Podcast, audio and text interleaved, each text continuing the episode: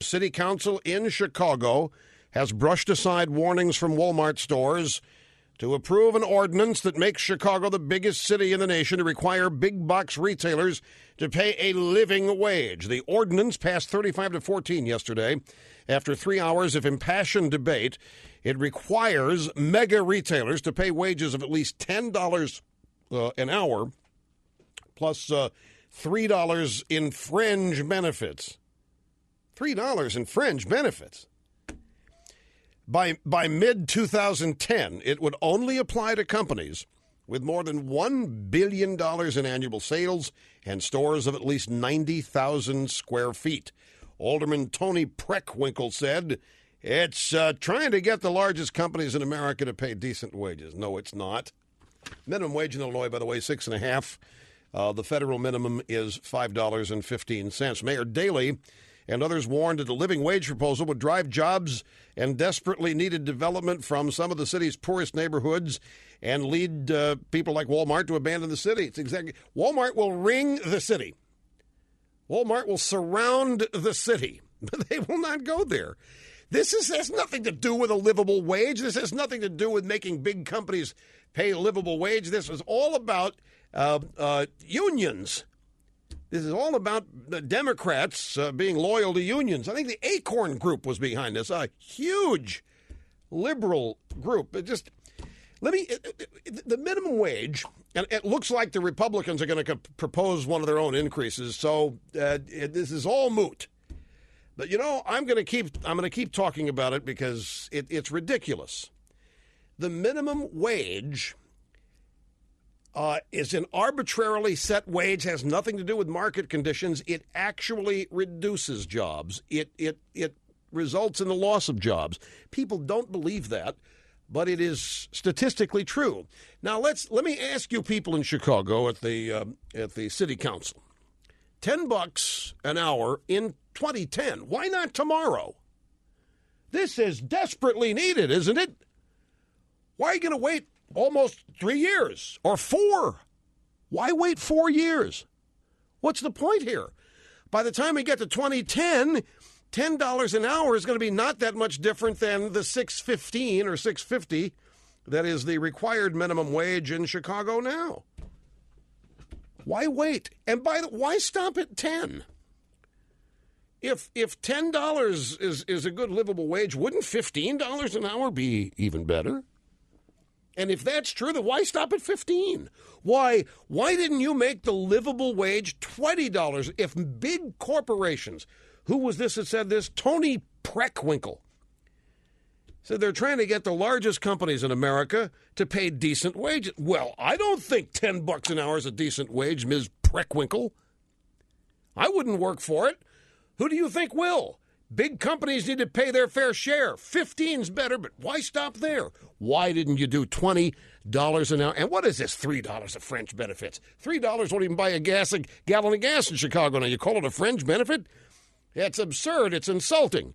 Make the fringe benefit. In fact, Ms. Preckwinkle, I have a better idea. Forget this hourly wage business in the first place. If we're talking about really making these companies come clean and be honest with the people who are making them successful, then let's just say that there is a required minimum salary of $75,000 a year for everybody that works at Walmart.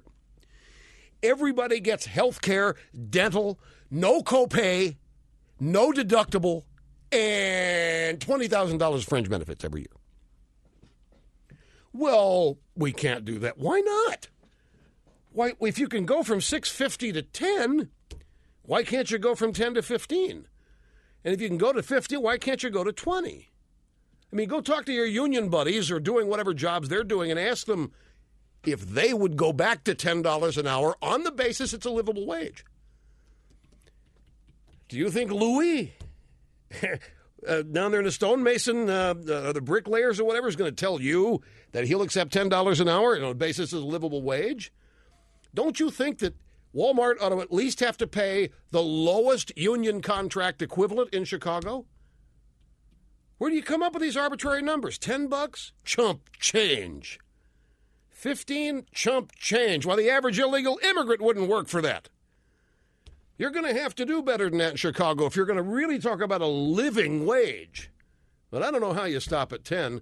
I don't know how you stop at 20. And I don't know why you don't just go and make it official. Make it a 100 grand, Ms. Preckwinkle. Make it 100 grand. Talk about a livable wage. Somebody might really be able to buy a car and not have to take Chicago public transit at a 100 grand. Have to teach them English, but, well, no, don't even have to do that. And make Walmart pay for that if they want to learn English. Go all the way with this, Chicago City Council. You are just tiptoeing around here. You're dancing around the real truth. You don't care about these workers. You just want a double digit minimum wage. Because you know what this does? Can I tell you what the big secret of the minimum wage is, folks? Now, the so called livable wage in addition to whatever political uh, ploy it is to try to teach the downtrodden, the forgotten, the hungry, and the thirsty that the Democrats care about them. What it really is is a way to goose union wages up.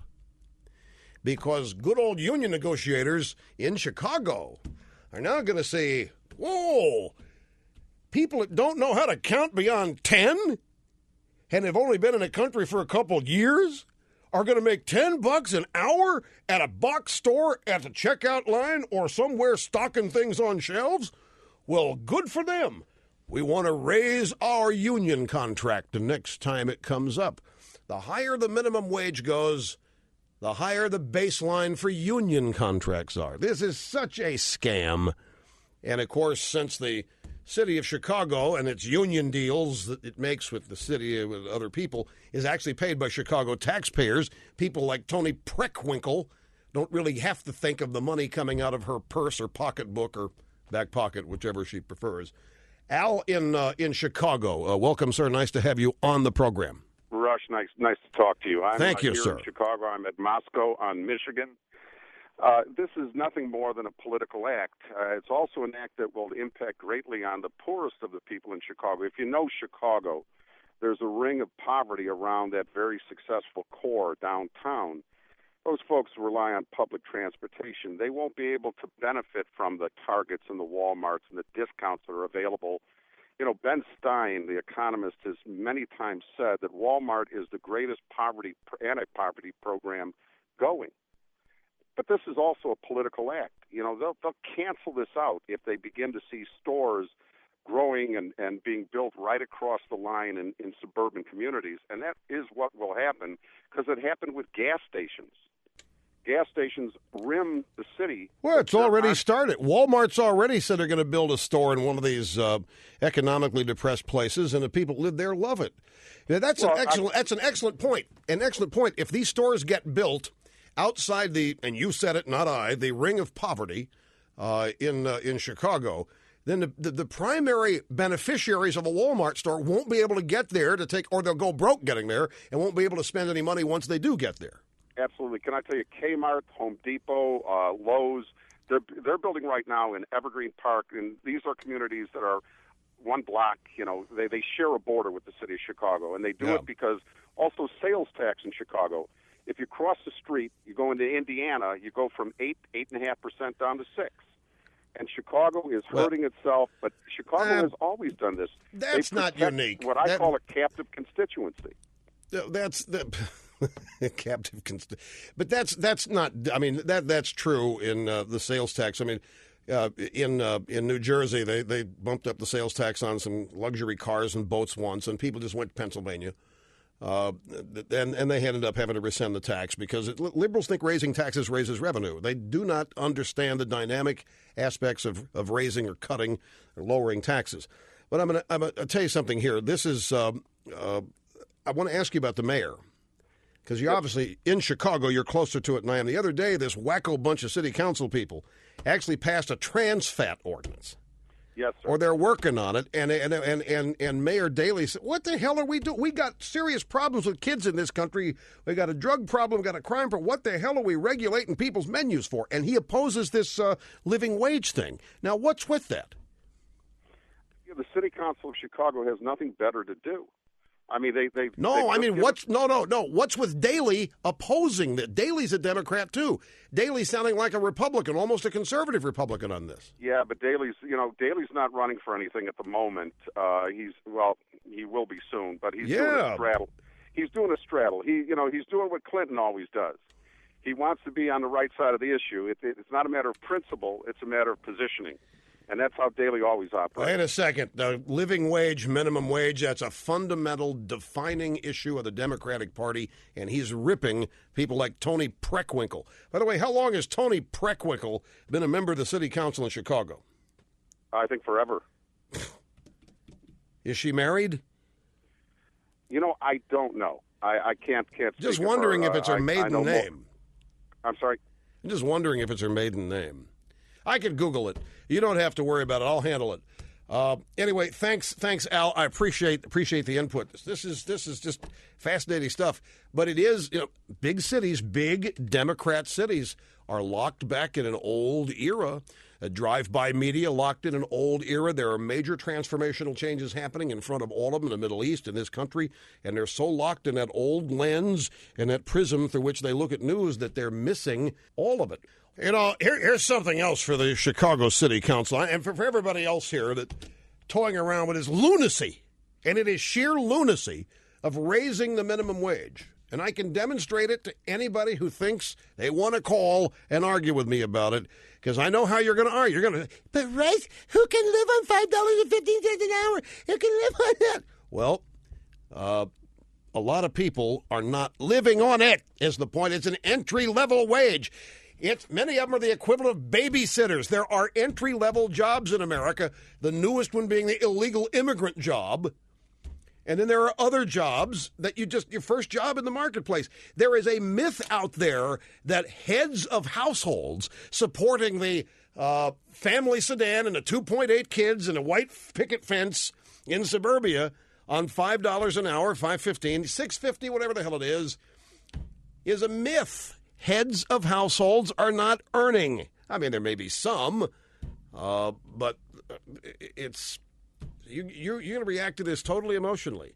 The rest is not enough. And you know. yeah, I know. Well, how many of you think what you're earning right now is enough? I, I bet you're all saying, no, I need more. Even I say that. Even I say. Now, what are we doing about it? Are we running around, he needs a government program to raise my wage? Is minimum wage, you know something else that's not talked about with the minimum wage? The tax burden. Why isn't the tax burden, which cuts the net minimum wage, ever discussed?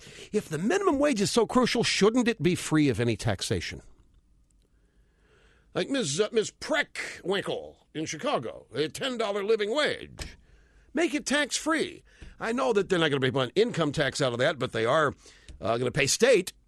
They're going to pay through the nose on state income tax. They're going to have Social Security Medicare taxes withheld and a whole bunch of other things, unemployment insurance, workers' compensation. Now, I mean, how, how is that fair?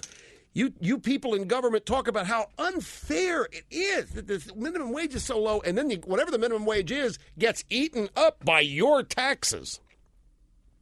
So, if you really believe all this, those of you at the Chicago City Council or any other you pro minimum wage geeks, if you actually believe this, then make the next time you propose it all the way through. No taxes. Every minimum wage recipient is exempted from taxes.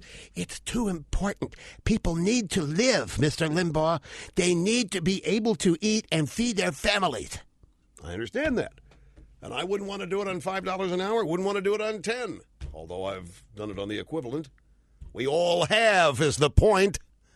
Well, other than you trust funders and you Wall Street people whose first job out of out of Harvard, your hedge fund is a couple hundred grand a year, but most people have earned the equivalent of I did when I was 13. Uh, got it out of the way when I was 16, 17, and 18. That's when I earned the equivalent. It was a buck and a quarter an hour. And I didn't even care. It was so little I didn't care. I just I just love the experience. I gave the money to my dad because he had fronted me the money to go to broadcast school. That's not a broadcast school; it was electronic school. Went down to Dallas when I was 16. Had to have a radio license. It's irrelevant now, but I had to have one then in order to work at this radio station in my hometown. And uh, he required me to, and it cost 600 bucks to fly me down there, live in some old woman's house for the six weeks. Well, that they had a whole row of houses down there next to the school, and they the owners of the houses rented out rooms for a very cheap fee. It was a school, it was a factory. All kinds of guys going through there, women too. And I was 16 when I did it. And when I got back and started working, gave my dad the money, pay him back. And unbeknownst to me, he set up a, a bank account. Uh, and that just all that money after after what three years, it was like three thousand dollars. So I made thousand dollars a year, and I was working full time. Now I was a teenager, but that's what the minimum wage is. It's exactly what it is. It is misrepresented as something that uh, a majority of Democrats, a majority of Democrats want you to believe a majority of Americans are just one paycheck away from homelessness and destitution. And it's all Bush's fault, the Republicans' fault, because they won't raise the minimum wage and so forth. I'm just saying, if you're going to go out there and raise the minimum wage, Eh, eh, as a eh, city council member, a member of Congress, whoever, whatever governmental body you're part of, be fair. Go all the way. Exempt all taxes. I mean, okay, $10 livable wage, $3 fringe benefit. That's really, really cute. That's $3 fringe benefit. That's just so thoughtful and compassionate.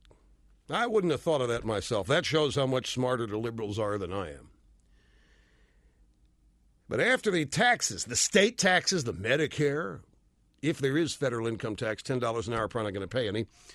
Uh, most taxes paid by the rich uh, in this country. Uh, but Medicare, Medicaid, uh, Social Security, uh, uh, one armed amputees, Greenwich Village Fund, whatever's taken out of there, 10 bucks is going to add up to about five or six an hour. Now, is that really compassionate?